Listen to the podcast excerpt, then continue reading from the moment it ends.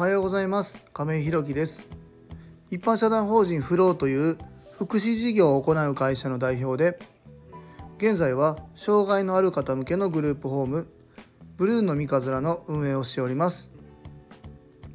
え今日は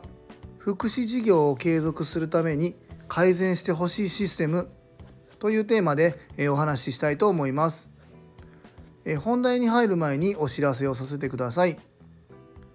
現在グループホームブルーンの三日面では入居者様が4名入居予定の方が1名ですので6部屋中空きが1部屋の予定ですまた体験入所の予定もございます見学ご希望の方ございましたら引き続き募集しておりますので概要欄のリンクをご覧いただきまして公式 LINE 等でご連絡いただきますようよろしくお願いいたします。えっ、ー、と昨日なんですけどもねご連絡いただいて5月の1日から入居予定の方がえっ、ー、とまあいろんなことがありましてねえっ、ー、と4月の24かな、えー、週明けの月曜日から入居っていうことに急遽変わりました。なんかね今あの違うグループホームに住んでてちょっとなかなかこううまくリズムが合わないということでうちにこの間体験に来てくれたんですけどもまあそれがこう、まあ、ある意味うまくはまったのかな分かんないんですけども気持ちがもううちのグループホームに入居したいっていうのがすごく気持ちがこう出ちゃって今の暮らし今のグループホームでの生活がなかなか安定しないっていうところがあってそちらのグループホームや相談支援さんからご連絡いただいてですね急遽この24日から住むことになりました。まあちょっとバタバタしますが、まあ、体制の方もまあ特段何か大きくしないことがあるかということありませんので、まあ、契約等々はま変更ありますけどもそこだけ体制さえ整えば入居がスムーズにいくかなというふうに思っておりますのでちょっと変更がありますがそういうふうになりました。で、えー、またね5月、まあ、4月あ4月の末かな、えー、体験入居の方も、えー、この残りの1部屋というところに向けて入居決めていく行くっていうところに向けて、えー、動いてくださってますので、えー、なんとかねこの6章満章っていうところが進んでいくんじゃないのかなというふうに、まあ、思います。でまああの昨日はえーと、その障害者支援課とは別にですね、えーと建築指導課かな、に行かせていただいて、えー、次の2頭目のところのお話もちょっと伺ってきて少しずつ進めていこうかなと思ってますなんかこういつか始めたいなって思ってるとなかなか進まないんでもう聞いて書類さえ出しちゃえば僕ももうやるしかなくなってくるんでねもうどんどんどんどんそこは自分に葉っぱをかけて、えー、次の2頭目っていうところに向けて動いていきたいなというふうに思っております。えー、それでは本題です。え今日は福祉事業を継続するために改善してほしいシステムというテーマでお話ししたいと思います。えー、っとですね、この3月1日から、えー、入居が始まりましてですね、まあ、3月で一旦閉めて4月の10日までにうちが行った支援っていうのをまあ、あの国に、え申請して、えその分で報酬いただくっていう、まあ、そういう流れになってるんですけどもでそういう時に国保連っていうところにね、僕たちはこういう支援をやりましたよっていうことを、まあ、数字上にまとめてですね、申請するんですよね。で、その結えそれを国保連っていうところに送ってで国保連はそれの精査をしてでそれを和歌山市の市役所の障害者支援課に送って和歌山市の障害支援家が、えそれを見て、え正当だなっていうことを判断して、えうちの事業所にお金をくださる報酬くださるっていう、まあ、そういう流れに、まなるんですよね。で今日たまたまちょっと別件でお話を伺いに行ったのでそれこそね2頭目のことがあったので、えー、障害者支援課の方にお伺いしたんですけどもその時に「えー、亀井さんちょっといいですか？別件なんですけど」って言われてで、まあ、何かなと思って聞いてみたらこの3月の支援を4月 ,4 月の10日までに申請してくださってたんですけども、まあ、間違いがありましたって言われてで、えー、すいませんどこでしたか？ご迷惑をおかけして申し訳ませんということで、まあ、お話を伺ったらこことここが間違ってたんです。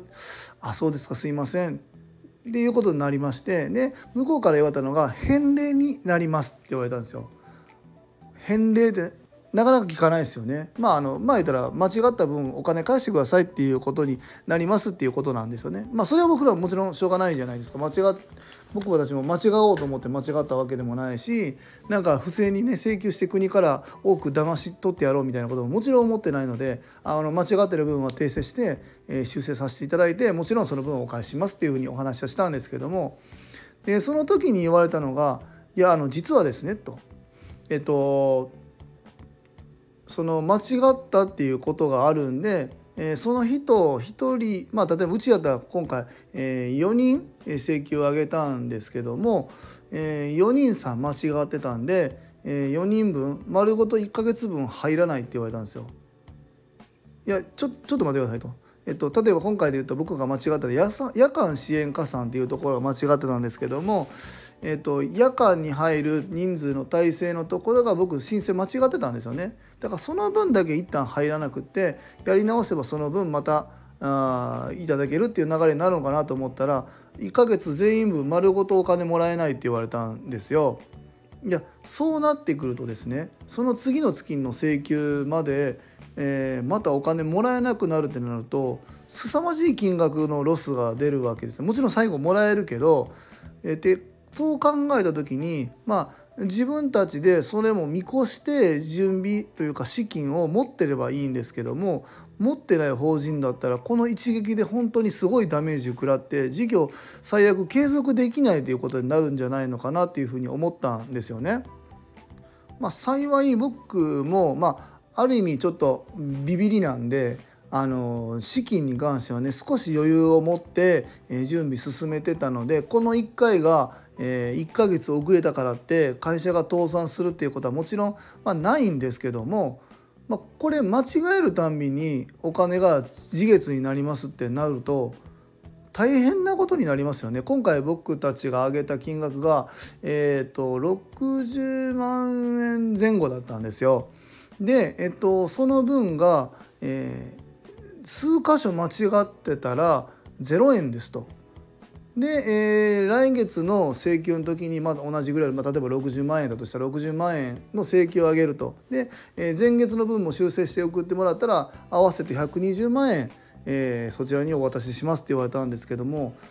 いやこの60万円がないと事業が立ち行かなくなる事業所なんていくらでもあるなと思ったんですよ。もちろんそんなね、えー、シビアなところで営業していくっていうのは、えー、ダメなんでしょうけどもとはいえねその60万って言ったら相当な金額だと思うんですよね。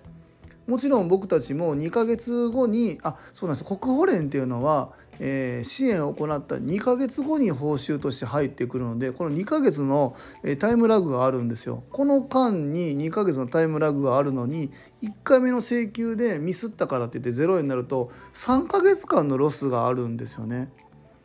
これってめちゃくちゃやばくないですか？でその辺を行政に言ってたんですよ。障害者支援課の方に言ったら「いやすいません。これは国保連のシステムなんで私たちにはちょっとタッチできないところなんです」って言われたので「分かりました」というところで国保連に連絡したらえ、私たちはシステムなのであくまでも間違ってるか合ってるかの、え、判断だけしかできませんお金出す出さないは和歌山市の障害者支援課が判断するので和歌山市の障害者支援課に聞いてくださいって言われてもうあっちもこっちも聞いてもうちとこじゃないって言うんですよね。まあ、もちろんその方たちは悪くないですそれが行政の決まりなのでそう言うしかないんですけどもこれ本当に資金がシビアなところだと本当に死活問題になるし、まあ、うちだって別にね余裕があるわけではないので本当大変なんですけど、まあ、そういうのってすごくやばいなと思うんですよ。